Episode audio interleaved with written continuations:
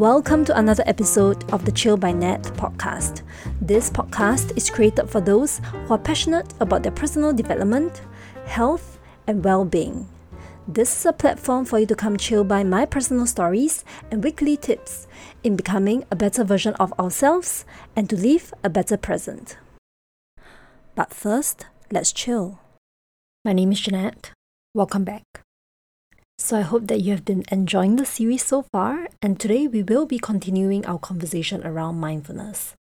In today's episode, I will show you how mindfulness can help us experience our most difficult emotions, like pain, in a more effective way. And although I said that mindfulness is not all about feeling happy, it's not about feeling relaxed and joyful, but I think in times of experiencing difficult emotions like pain, grief, anger, or fear, I think mindfulness can help us feel better through the awareness we cultivate when experiencing these emotions. So, when I used to stay in China, which was many, many years ago, I used to go through really cold winters. You know, the winters are really harsh there, you know, to the point sometimes my ears, my cheeks will feel rather painful right? And I don't hate the cold, it's just that when I first experienced winter and when I'm going through the entire winter experience, you know, I used to make remarks like, oh my god, it's so cold, I'm dying, I'm dying, and it's so cold, I can't do this anymore. And, you know, my mind just keeps repeating these statements, sometimes without much awareness, because I think when we are going through certain difficult sensations, our mind just tend to generate all these automatic narratives around the emotional experience. And I think it's just natural as humans that we tend to do that. Right? But one day I just learned to tell myself to stop telling myself anything and just pause and feel the experience for a bit without telling myself that I'm dying or I'm feeling miserable right? Because when we are telling ourselves these narratives, these statements, we might feel more miserable than we actually are, right? So when I was mindful and I started feeling the air and cold on my skin, surprisingly, I felt better.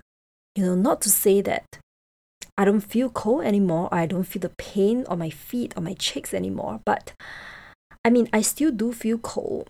I still do feel the sensation, but it wasn't to the extent that I was suffering or feeling miserable like how I told myself. So I think there is a lot of perception involved over here where we tell ourselves that we are in pain and you know we can't do this anymore. I think that inevitably create this negative feedback loop. So ever since then, you know, I like to always share this story with my family members, right? Um whenever they are complaining that it's very cold and you know they can't take it anymore I just tell them to, you know, release the thoughts in their head and just experience the cold and just let our mind quiet down without, you know, judging the experience.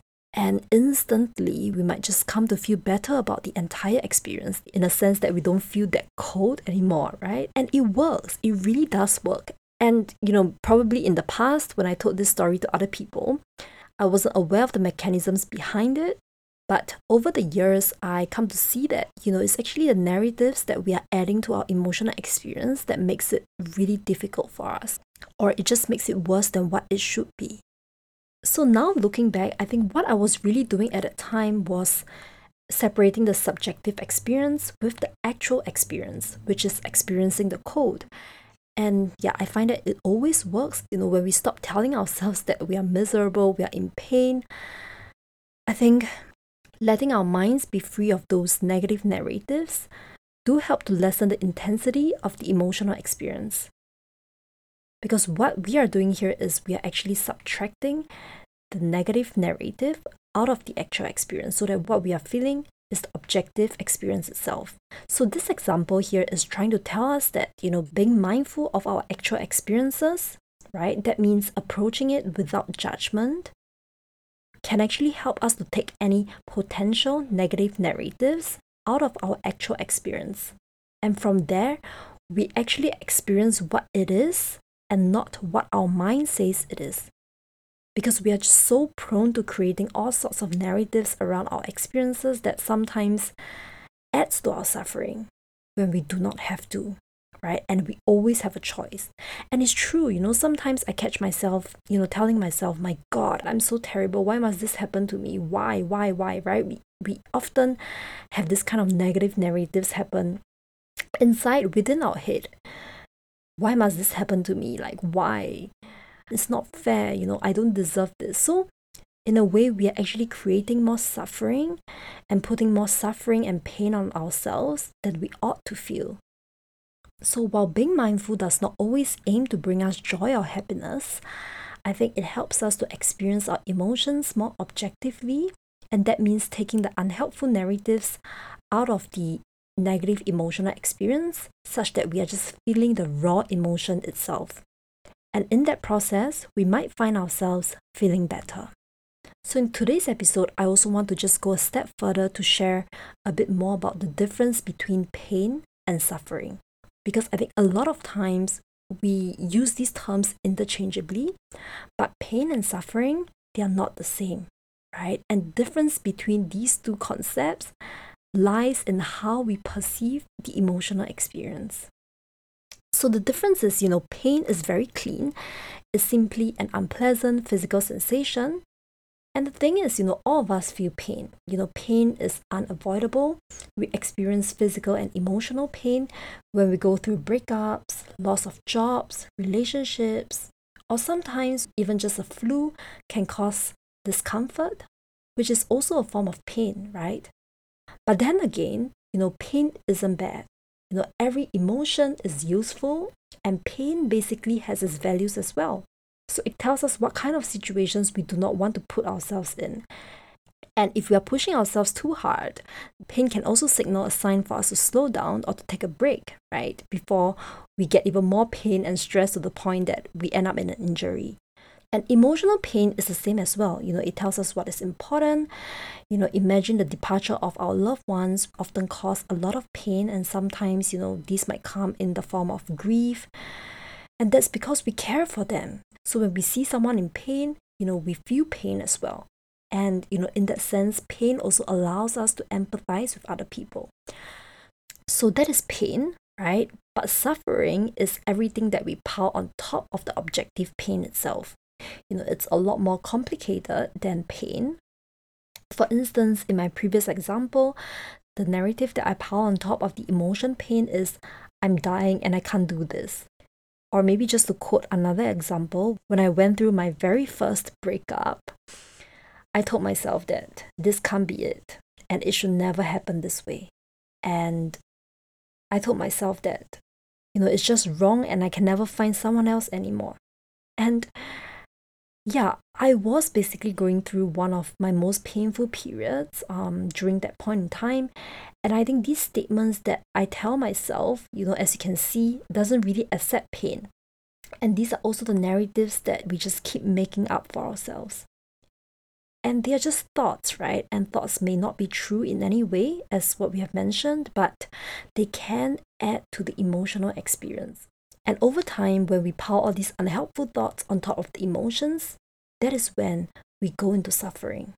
Even when we tell ourselves that, you know, you shouldn't be feeling this way or you shouldn't be feeling that way, you know, these kind of statements do add to the pain. And it's also the reason why, you know, pain can end up in suffering.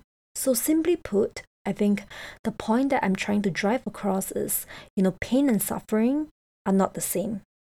And the main difference is pain is what we experience because of something unpleasant that has happened, right? Which can be avoided sometimes.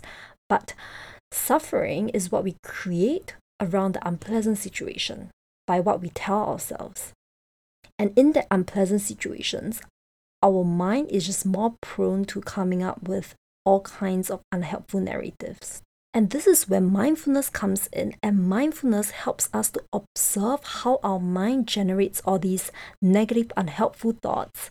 And this is important because the longer the narrative stays the same, the more we tell the same things to ourselves. I think over time, we just kind of become the story that we keep repeating to ourselves in the form of, you know, negative dialogues. So, you know, on this note, I just want to introduce the ABC model you know, it's one of my favorite psychology models. And can help us to explain our emotions and why we feel a certain way, right? So A stands for adverse events. For instance, a negative event can be a breakup or a loss of a loved one, right? And B stands for our beliefs. Okay, beliefs here means the narratives that we tell ourselves. And C stands for consequence. So the consequence here is basically the emotions that you are feeling. So this model suggests that you know A leads to B and B leads to C. And our consequence, which is the emotional experience that we feel, has a lot to do with our B, right? So when something negative happens, our emotion is dependent on our beliefs, which is the link between A, the adverse event, and C, which is the consequence. So, for instance, when I fail a test, right, which is the negative event, how I view this event will have a very direct impact on my emotional outcome. So, if I believe that, you know, failing this test is a learning opportunity for me to do better in the next one, then I'll tell myself that it's alright. You know, probably we wouldn't feel so affected or sad. As opposed to if we think that we are a failure because we fail a test and there is no way to redeem ourselves, I think this inevitably leads to a worse emotional outcome. So, knowing this, I just want to say that I think mindfulness is a way to help us connect from A to B in a more effective way. So, whenever something bad or negative happens, let's remind ourselves to be mindful so that we don't create that negative narratives around our situation, around our unpleasant situation, which are most of the time far from the truth. So, when we use mindfulness to connect from A to B, I think the beliefs and the narratives that we form are generally a bit more helpful. Um, they tend to not be so negative. And that is where I see mindfulness fitting into the entire psychological model. And a negative emotional outcome doesn't only affect our mental well being, but you know, in the long run, it may lead to more serious health issues as well. So it is so so important that you know we learn to protect ourselves from all these negative beliefs because yeah, they do have a direct impact on what kind of emotions we produce and the intensity of it. All right? yeah so in a way you know the entire point of this episode is to let you know that you know pain doesn't always have to lead to suffering if we don't allow it to and you know like i always say you know we always have a choice and you know the power lies in our own narratives and what we tell ourselves. And that's why it's so so important to you know be kinder to ourselves and you know to take note of the things that we are telling ourselves because they can become a reality. And to see these narratives, again, it goes back to engaging in mindfulness practice by connecting ourselves with the present moment and experiencing the experience for what it is without judgment. Pain and suffering don't have to go hand in hand. Pain is what we all go through, but suffering is optional. Thanks for chilling in. If you enjoyed this podcast, don't forget to subscribe you can also connect with me on Instagram at chillbynat, on my website chillbynat.com to join the conversation and access our show notes. Have a great day and we'll chill again very soon.